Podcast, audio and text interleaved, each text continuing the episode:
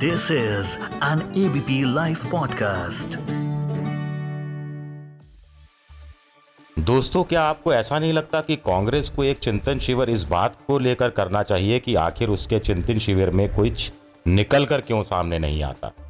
दोस्तों, मैं हूँ आपका दोस्त विजय विद्रोही। आप सुन रहे हैं एबीपी लाइव पॉडकास्ट और न्यूज़ इन डेप्थ में आज इस बात की चर्चा करेंगे कि कांग्रेस चिंतन शिविर तो करती है लेकिन चिंतन शिविर में जो फैसले लेती है, वो फैसले ज़मीन पर क्या लागू हो पाते हैं?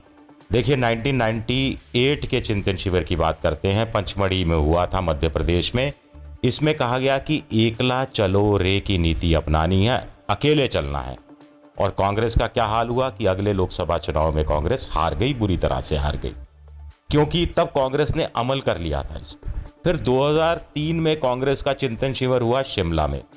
तब कांग्रेस ने फैसला किया कि गठबंधन की सरकारों का दौर है, गठबंधन करना है, विचारधारा जहाँ से मिलती है उनसे भी गठबंधन करना है। और जहाँ बहुत ज़्यादा विचारधारा नहीं मिलती, लेकिन राजनीति में फ़ायदा हो सकता है, वहाँ भी गठबंधन करना है।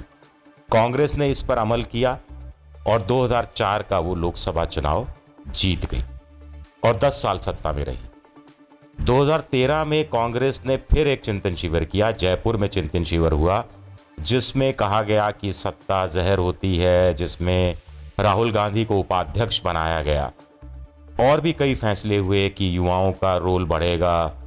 सोनिया गांधी का भी एक रिमार्क आया था सामने कि कांग्रेस में सबका नंबर आता है, लेकिन बहुत लोगों का नंबर नहीं आया।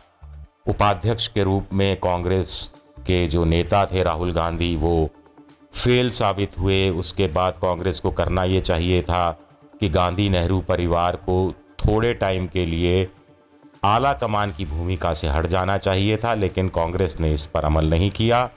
2014 का लोकसभा चुनाव हारी, बयालीस सीटें आई 2019 का लोकसभा चुनाव हारी, बावन तिरपन सीटें आई।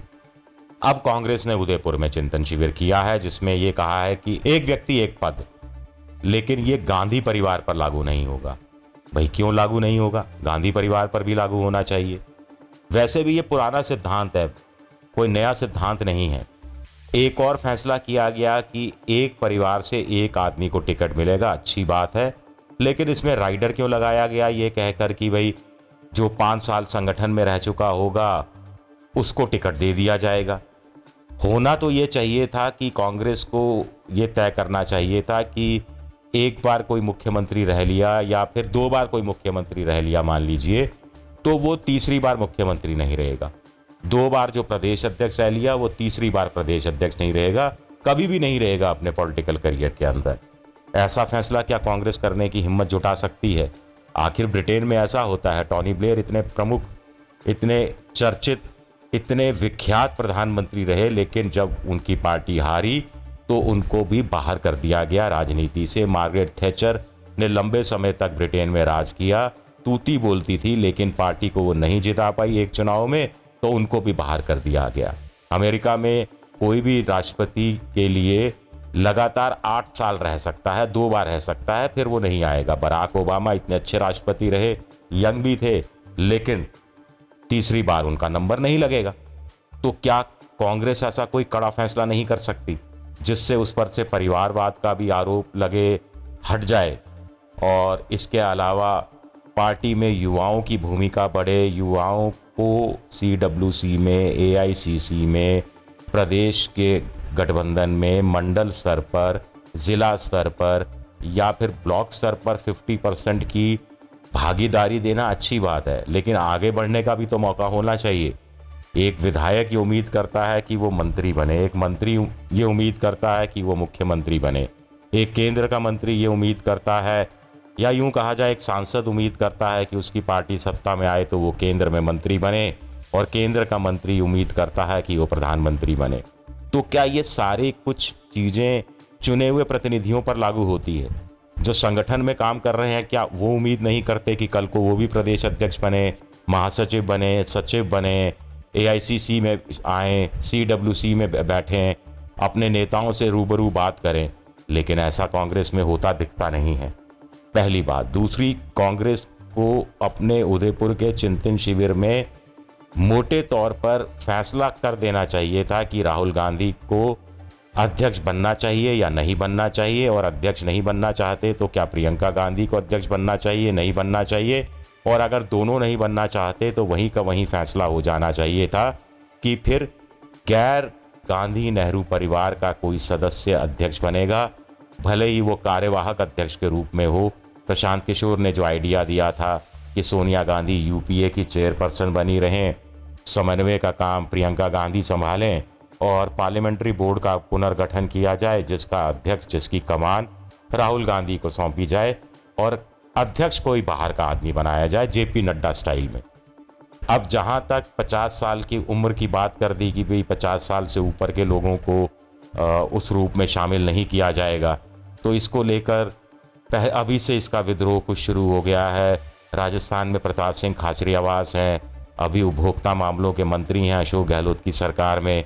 उन्होंने कहा कि जो नेता होता है, उसका उम्र से क्या लेना देना अगर उसमें क्षमता है तो वो उभर ही आता है और वो जीत ही जाता है। इस तरह की बातें कही जा रही हैं। कुछ लोग कह रहे हैं कि पचहत्तर साल की उम्र बीजेपी ने अघोषित रूप से लागू की है तो ऐसे ही कम से कम अघोषित रूप में कांग्रेस भी लागू कर सकती थी। ऐसा करने से भी आला कमान डर गया।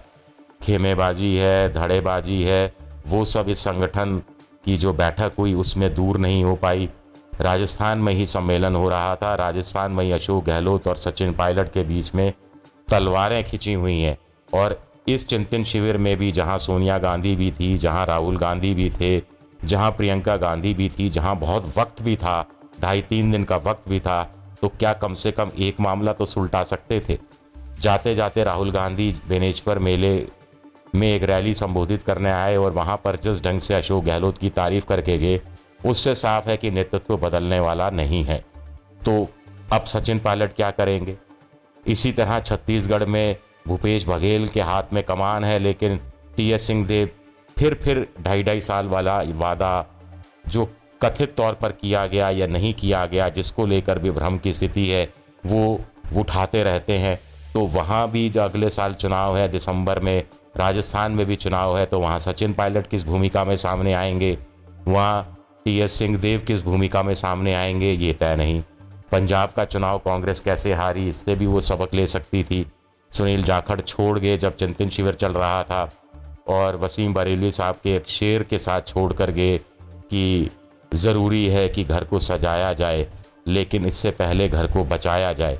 सही बात है कि जब घर बचेगा, तभी तो घर सजेगा। जब घर बचेगा ही नहीं तो आप सजाएँगे किसे? ये भी एक बड़ा महत्वपूर्ण सवाल उठता है, और कांग्रेस ने चिंतन शिविर में क्या दो ढाई दिन यूँ ही गंवा दिए? जो वहाँ लोग मौजूद थे, उनमें से कुछ से मेरी बात हुई तो उनका कहना है कि या तो सोनिया गांधी बोली, या फिर राहुल गांधी बोले, प्रियंका गांधी तक नहीं बोली, और किसी नेता को भी खुलकर मंच पर आकर बोलने का मौका नहीं मिला। छह कमेटियाँ जो बनाई गई थी, वो अलग अलग बैठकर गोलमेज सम्मेलन टाइप कर रही थी वहीं पर कभी सोनिया गांधी और कभी राहुल गांधी किसी टेबल पर पंद्रह मिनट, किसी टेबल पर आधा घंटा, किसी टेबल पर पौन घंटा बैठते और वहीं समझ लिया गया कि बातचीत हो गई। वन टू वन बातचीत का अच्छा मौका था।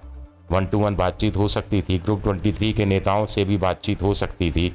उनके गिले शिकवे वैसे काफ़ी हद तक दूर हुए हैं। और भी गिले शिकवे दूर करने की कोशिश हो सकती थी। सोनिया गांधी ने कहा कि नेताओं को अब कुर्बानी देनी चाहिए। अब जो कांग्रेस ने दिया है वो लौटाना चाहिए। तो वो किस ढंग से लौटा पाए? उनके लिए प्रोग्राम क्या है? एजेंडा क्या है? ये तो पार्टी का आला कमान ही तय करेगा। राहुल गांधी के लिए कहा जा रहा है कि 2 अक्टूबर से पदयात्रा करेंगे 3000 किलोमीटर की पदयात्रा होगी। क्या ये सही समय होगा तब? गुजरात का चुनाव की तैयारियाँ चरम पर होंगी, तब हिमाचल प्रदेश में तैयारियाँ चरम पर होंगी। हो सकता है कि जम्मू कश्मीर का भी चुनाव हो जाए तो क्या कांग्रेस को ऐसे समय में राहुल गांधी को गुजरात, हिमाचल और संभावित जम्मू कश्मीर में नहीं घुमाना चाहिए? ये भी एक बड़ा सवाल होता है। फिर कुछ लोग कह रहे हैं, ये पद यात्रा होगी या कार यात्रा होगी? तीन हज़ार किलोमीटर क्या वाकई में पैदल पैदल चलेंगे? पैदल पैदल चलेंगे तो एक तरफा संवाद होगा, खुद ही बोलते जाएँगे या जनता से भी फीडबैक लेंगे, स्थानीय कार्यकर्ताओं से फीडबैक लेंगे, स्थानीय नेताओं से बातचीत करेंगे और वहाँ कोई झगड़ा है, कोई गिला शिकायत है उस सबको वहीं तत्काल मौके पर ही दूर करेंगे, दूर करने की कोशिश करेंगे। ये भी कुछ बड़े सवाल उठते हैं। कुल मिलाकर चिंतन शिविर से चिंता ये उभर कर सामने आई कि कांग्रेस को भी लग रहा है कि वजूद खत्म होता जा रहा है। लेकिन राहुल गांधी ने एक सेल्फ गोल मार ही दिया। राहुल गांधी ने कहा, साहब, बीजेपी का सामना तो सिर्फ़ कांग्रेस जैसी राष्ट्रीय पार्टी कर सकती है, क्षेत्रीय पार्टियाँ नहीं कर सकती। यहाँ तक तो फिर भी ठीक था। आगे वो बोल गए कि क्षेत्रीय पार्टियों के पास विचारधारा नहीं होती, क्षेत्रीय पार्टियाँ सिर्फ़ एक जाति विशेष की होती हैं तो इससे क्षेत्रीय पार्टियाँ बहुत नाराज़ हैं। क्या ममता बनर्जी किसी विचारधारा को लेकर आगे नहीं बढ़ रही? क्या जगनमोहन रेड्डी आगे नहीं बढ़ रहे? क्या स्टालिन तमिलनाडु में विचारधारा को लेकर आगे नहीं बढ़ रहे? इससे भी बड़ा एक सवाल उठता है कि कोई क्षेत्रीय पार्टी एक जाति विशेष की कैसे हो सकती है? आखिर किसी भी राज्य में किसी जाति के इतने वोट नहीं होते कि सिर्फ़ उसके दम पर कोई भी पार्टी, क्षेत्रीय पार्टी सत्ता में आ जाए। क्या अखिलेश यादव सिर्फ़ यादवों के बल पर वहाँ राजनीति करते हैं? यादव कितने हैं? आठ, दस, ग्यारह परसेंट है। क्या सिर्फ़ जाट वोटों के आधार पर आरएलडी राजनीति करती है या फिर जाटव वोटों के आधार पर, जो कि बारह परसेंट है, सिर्फ़ मायावती मुख्यमंत्री बन गई थी? अखिलेश यादव क्या सिर्फ़ यादव वोटों के सहारे मुख्यमंत्री बन गए थे। आठ से दस परसेंट यादव वोट है और अखिलेश यादव को छत्तीस परसेंट के आसपास वोट मिला। तो स्वाभाविक है कि सिर्फ़ अपनी ही जाति का वोट नहीं मिला। तो ये कहीं ना कहीं सेल्फ गोल मार गए अब कांग्रेस को गठबंधन भी चाहिए यूपीए प्लस भी करना है, विपक्ष की धुरी भी बनना है, विपक्ष को एक मंच पर भी लाना है और क्षेत्रीय पार्टियों को नाराज़ भी कर देना है। विपक्षी पार्टियाँ, विपक्ष से मेरा मतलब जो बीजेपी के खिलाफ पार्टियाँ हैं कांग्रेस की तरह, उनको खफा भी कर देना है। तो ये इस तरह की जो राजनीति चल नहीं सकती, बोलने से पहले राहुल गांधी को समझ लेना चाहिए था कि भले ही ये बात वो अपने कार्यकर्ताओं में उत्साह जगाने के लिए पैदा कर रहे हों, लेकिन इसका असर उदयपुर के चिंतन शिविर का जो टेंट है, उससे बाहर तक जाएगा और रीजनल पार्टियों को ये खलेगा। तो ऐसी गलतियाँ कांग्रेस आखिर कब तक करती रहेगी? चलिए न्यूज़ इन डेप्थ के लिए इस बार इतना ही। अगले हफ़्ते किसी दूसरे विषय पर बात करेंगे, थोड़ा गहराई से बात करेंगे। हो सकता है ज्ञानव्यापी मस्जिद के अंदर कुछ और नया मोड़ आ जाए, तब उसको लेकर हम चर्चा करें। तब तक के लिए अपने दोस्त विजय विद्रोही को इजाज़त दीजिए और सुनते रहिए एबीपी लाइव पॉडकास्ट हर पल बदलती दुनिया में कोई अपडेट मत करो मिस डाउनलोड करो एबीपी लाइव ऐप और जानते रहो